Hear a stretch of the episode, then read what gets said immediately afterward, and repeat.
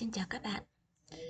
Chuyện là sáng nay vừa mở mắt mắt ra thì mình vớ ngay cái điện thoại.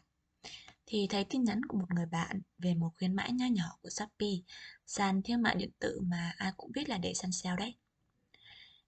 Nhưng cái khiến mình giật mình là thời điểm tin nhắn được gửi là 3 giờ 29 phút sáng. Mình liền cảm thán với bạn, giữ dội hàng. Bạn bảo là bạn thức để săn sale, vì hôm nay là 12 tháng 12 mà. Nhân tiện nhắc đến mua sắm, thì hôm nay xin gửi đến các bạn một đoạn trích trong cuốn sách Ơn rời Fred trả lời. Còn thú vị hay không thì mời các bạn cùng lắng nghe. Đoạn trích có tên Tại sao tôi lúc nào cũng mua những món đồ đắt tiền hơn? An O'Reilly là người sáng nhập của Trung tâm Nhận thức muộn nâng cao ở Carolina, Mỹ. Ông cho rằng mặc dù hành vi của chúng ta thường phi lý trí, nhưng lại không phải ngẫu nhiên hay là vô nghĩa.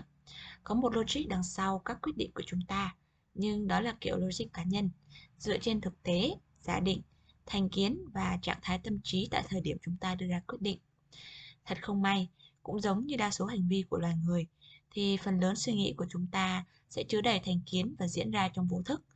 Nên chúng ta lại thường tự hỏi, chẳng hiểu sao tôi lại mua thứ đó. Vậy thì liệu có thể hiểu được động cơ thực sự khi bạn mua sắm và kiểm soát nó một cách có ý thức không? Rất lâu trước khi chúng ta bước vào một cửa hàng hoặc lên mạng mua sắm, chúng ta đã có sẵn một số giả định rồi. Giả định chính có lẽ là quan điểm tiền nào của nấy. Có những lý do chính đáng để tin vào những điều này. Thứ nhất là nó vẫn đúng trong một số trường hợp. Và thứ hai là quan điểm cho rằng giá cao hơn, phản ánh chất lượng cao hơn là luôn đúng ở một lúc nào đó trong quá khứ. Trước cách mạng công nghiệp, chi phí nguyên vật liệu và nhân công sẽ quyết định giá sản phẩm. Tuy nhiên, từ khi quy trình sản xuất hàng loạt được áp dụng, mọi thứ đã thay đổi. Tầng lớp thương gia mới có quyền đưa ra mức giá theo những gì họ nghĩ chúng ta có thể chi trả, thay vì xem món hàng đó tốn bao nhiêu chi phí để làm ra. Điều này đánh dấu sự chuyển đổi của giá cả, từ phản ánh giá trị khách quan hay là chi phí liên quan đến sản xuất sang phản ánh giá trị theo nhận biết. Chúng ta xem món hàng đáng giá bao nhiêu, đó là một cơn dốc trơn mà chúng ta vẫn đang dùng thẻ tín dụng để trượt xuống. Khi chúng ta cố gắng thuyết phục bản thân rằng những đôi giày thể thao hoàn tọa hoàn hảo đó là xứng đáng với một mức giá cắt cổ. Kỳ vọng giá cả Thế điều gì thực sự xảy ra khi chúng ta bắt đầu mua sắm? Trước hết, kỳ vọng giá cả gây ảnh hưởng. Nếu chúng ta tình cờ nhìn thấy một mức giá không hợp lý vì nó hoàn toàn trái ngược với những gì mình nghĩ, ta sẽ càng bị chú ý vào nó. Nếu mức giá thấp hơn dự kiến, chúng ta lại cảm thấy nghi ngờ. Có vấn đề gì không vậy? Đây có phải là đồ giả? Các nhà tâm lý học cũng nhận thấy rằng tất cả chúng ta đều không thích rủi ro. Điều này khiến chúng ta có thành thành kiến trong vô thức, hướng đến lựa chọn phương án xem là an toàn hơn. Tất nhiên, điều đó có nghĩa là đắt tiền hơn. Bây giờ thì mức giá thấp kia đặc biệt đáng lo ngại đấy. Vấn đề tiếp theo là điều mà một sản phẩm nói lên về chúng ta hoặc điều mà chúng ta nghĩ nó nó có thể nói lên về mình. Chúng tôi có vẻ thành đạt và giàu có khi mang một đôi Louboutin không? Nó có thể làm cho tôi tông trông nổi bật như một người có địa vị xã hội cao, có thể là cao hơn bạn. Các nhà tâm lý học nhận thấy được nhu cầu so sánh mọi lúc mọi nơi mạnh mẽ, đặc biệt là đối với những người ở xung quanh chúng ta. Dường như chúng ta có một ham muốn dữ dội là phải trông tươm tất hơn những người khác trên mọi phương diện và mọi lúc mọi nơi. Lý thuyết so sánh xã hội được Leon Festinger đưa ra vào lần đầu năm 1954, nói rằng không có phương pháp khách quan nào để đánh giá về bản thân chúng ta.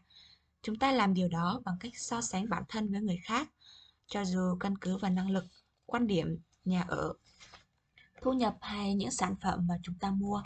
Không kém cạnh hàng xóm, luôn thúc đẩy được chúng ta hành động và có cách nào thể hiện sự vượt trội trong cuộc đua này tốt hơn là trưng ra cái túi Prada, Woodmont, Blank hay đồng hồ Vacheron Constantin. Thứ hai là kỳ vọng giá cả về thấp. Mặt trái của điều này là sự kỳ thị bị gán với việc mua rẻ vì điều này đột nhiên đặt chúng ta ở vị trí kẻ thất bại về phương diện nào đó. Ở đây, rõ ràng không chỉ có chuyện hình ảnh cá nhân trong mắt người khác ảnh hưởng đến lựa chọn của chúng ta, mà còn là việc những lựa chọn đó khiến chúng ta cảm nhận như thế nào. Nếu mua một phiên bản rẻ tiền của sản phẩm khiến bạn cảm thấy mình giống như một kẻ thất bại, thì đó không hẳn là một lựa chọn khôn ngoan về mặt cảm xúc, ngay cả khi nó có lợi cho túi tiền của bạn. Nếu bạn ra ngoài mua sắm với mục đích là lên dây cót tinh thần cho mình, thì mua hàng nhái hay đồ rẻ tiền có thể sẽ không hiệu quả. Những món đồ đó thậm chí trở thành lời nhắc nhở hàng ngày rằng bạn không có đủ tiền, không có đủ điều kiện để mua những món hàng thật. Ta rất dễ để thói quen mua sắm ảnh hưởng đến lòng tự trọng. Và các nhà nghiên cứu phát hiện thấy lòng tự trọng là một yếu tố lớn quyết định rằng liệu người ta có mua những món hàng xa xỉ mà họ không có khả năng chi trả hay không. Khi chúng ta nghi ngờ bản thân và cảm thấy buồn chán, lòng tự trọng thấp có thể đóng vai trò báo hiệu cho bản thân biết rằng chúng ta là người có giá trị và giá trị hơn cảm nhận của chúng ta về bản thân khi ấy. Tuy nhiên, với những mặt hàng có mức giá cắt cổ, điều này có thể gây nguy hiểm về tài chính và thể hiện tư duy sai lầm. Vì chẳng mấy chấp mà niềm vui mua sắm sẽ biến mất và cảm giác tội lỗi sẽ bắt đầu nảy sinh. Chúng ta có nhiều cách để thay đổi trạng thái cảm xúc, chẳng hạn từ mức thấp, đầy chán nản sang mức cao của hứng khởi. Mua sắm là một trong những cách phổ biến nhất và thường là thảm họa nhất. Ta cũng nên biết rằng những người nặng về vật chất hay là tin rằng tiền bạc và tài sản là những thứ quan trọng nhất của cuộc sống, là những người có khả năng vung tay qua chán nhiều nhất. Vì họ tin rằng càng sở hữu nhiều thứ đắt tiền thì sẽ càng hạnh phúc. Tuy nhiên, kể cả khi ta tạm coi việc thích mua sắm là đương nhiên, thì vẫn có một điều thú vị xảy ra khi họ mua sắm. Các nhà nghiên cứu chỉ ra rằng những người này cảm thấy hạnh phúc hơn trong lúc mong đợi hành vi mua sắm thay vì sau khi mua. Điều này cho thấy chúng ta thực sự không cần phải mua món hàng hấp dẫn đó để cảm thấy sung sướng, mà ta chỉ cần tưởng tượng về việc mua nó, có lẽ bằng cách đặt nó vào giỏ hàng, thực hoặc ảo của bạn, nhưng sau đó thì không mua nữa. Cũng giống như với rất nhiều thứ, từ sự hấp dẫn tính dục cho đến điện thoại di động, chúng ta nhận được liều dopamine trong não bộ từ hành vi tìm kiếm, chứ không phải từ sự thỏa mãn hành vi. Rượu đắt tiền liệu có vị ngon hơn? Trong nhiều trường hợp, giá cao không phản ánh chất lượng.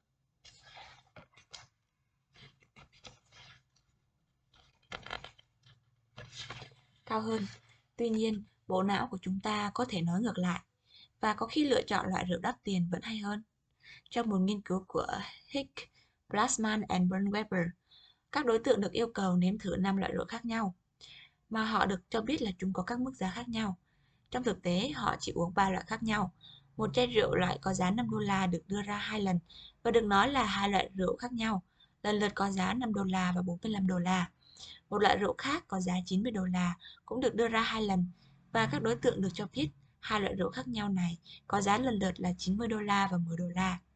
Mọi người không chỉ nói rằng các loại rượu đắt tiền hơn thì có vị ngon hơn, mà ảnh quét não bộ cho thấy có hoạt động vượt trội hơn trong phần não bộ liên quan đến niềm vui. Họ thực sự yêu thích những loại rượu đắt tiền hơn. Các loại rượu vang không khác nhau, nhưng việc tăng giá đã làm tăng niềm vui được đo lường khách quan của con người. Điều đó có nghĩa là giá cao đồng nghĩa với giá trị cao hơn, phải không? Nhỉ? Dan Ariely bắt đầu quan tâm đến vai trò của giá cả và cảm nhận giá trị trong y học. Mua thứ đắt tiền hơn có đem lại lợi ích nó hay không? Ông và nhóm nghiên cứu của ông đã quyết định thử nghiệm điều này bằng cách mời các đối tượng thử nghiệm một loại thuốc mới, Veladon RX. Những nhà nghiên cứu lâm sàng giả mạo ấy nói với các đối tượng nghiên cứu lâm sàng cho thấy 92 bệnh nhân dùng thuốc mới đã báo cáo rằng cơn đau giảm đi đáng kể trong 10 phút và hiệu quả giảm sau đó tiếp tục trong 8 giờ. Giá của nó là 2,5 đô la một liều. Sau đó, họ cho từng đối tượng bị giật điện. Đầu tiên là không có thuốc giảm đau và tiếp theo là sau khi uống thuốc này. Hầu hết những người được hỏi cho biết là cảm thấy ít đau hơn khi dùng Veladon, mà thực tế đây là giả dược. Sau đó, thí nghiệm được lặp lại với yếu tố giống hệt, ngoại trừ việc mỗi viên thuốc Veladon được cho là biết có giảm 10 xu. Trong điều huống này, chỉ có dưới một nửa số đối tượng thử nghiệm cho thấy cơn đau được giảm thiểu. Giá tiền càng đắt, giả dược càng hiệu quả. Chẳng hạn, mặc dù các phiên bản đắt tiền của thuốc giảm đau aspirin có thể không bổ sung gì, nhưng chúng sẽ có hiệu quả tốt hơn. Nhà khoa học thần kinh người Ý Fabrizio Benedetti đã chứng minh rằng điều này xảy ra Bởi trong các thực nghiệm giả dược, não bộ giải phóng ra chất dẫn truyền thần kinh.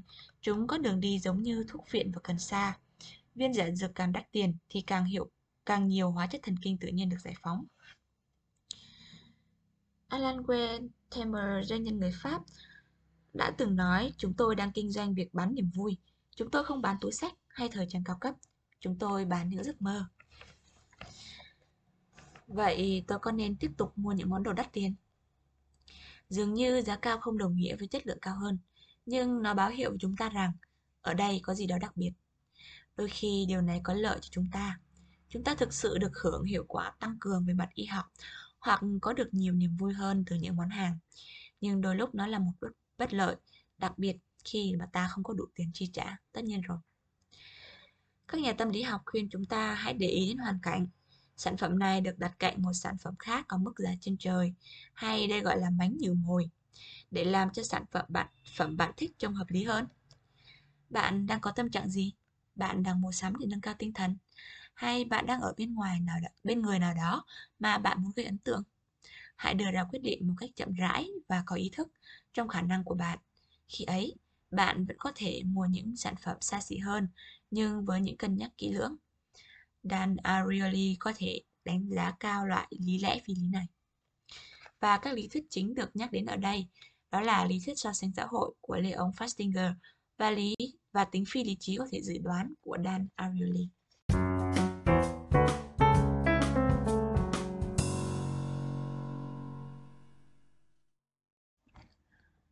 À, đoạn trích của quyển sách thì hết rồi. Và mình cũng giới thiệu lại một chút. Đây là quyển sách có tên ơn giới Fred trả lời của tác giả Sarah Tomley do Thanh Hằng dịch và là một ấn phẩm của nhà xuất bản thế giới. Um, một quyển sách nói về rất nhiều vấn đề thường ngày được soi chiếu dưới ống kính của phân tâm học và tâm lý học. Theo như nhận xét thì là một cách song phẳng thú vị và sinh động. Ờ, à, quyển sách hiện có giá bán là 78.000 đồng trên Shopee với mức ưu đãi là đã giảm 48% và đảm bảo với các bạn đây là hàng real nhé. Và chúc các bạn có một ngày mua sắm 12 tháng 12 vui vẻ. Cảm ơn và tạm biệt.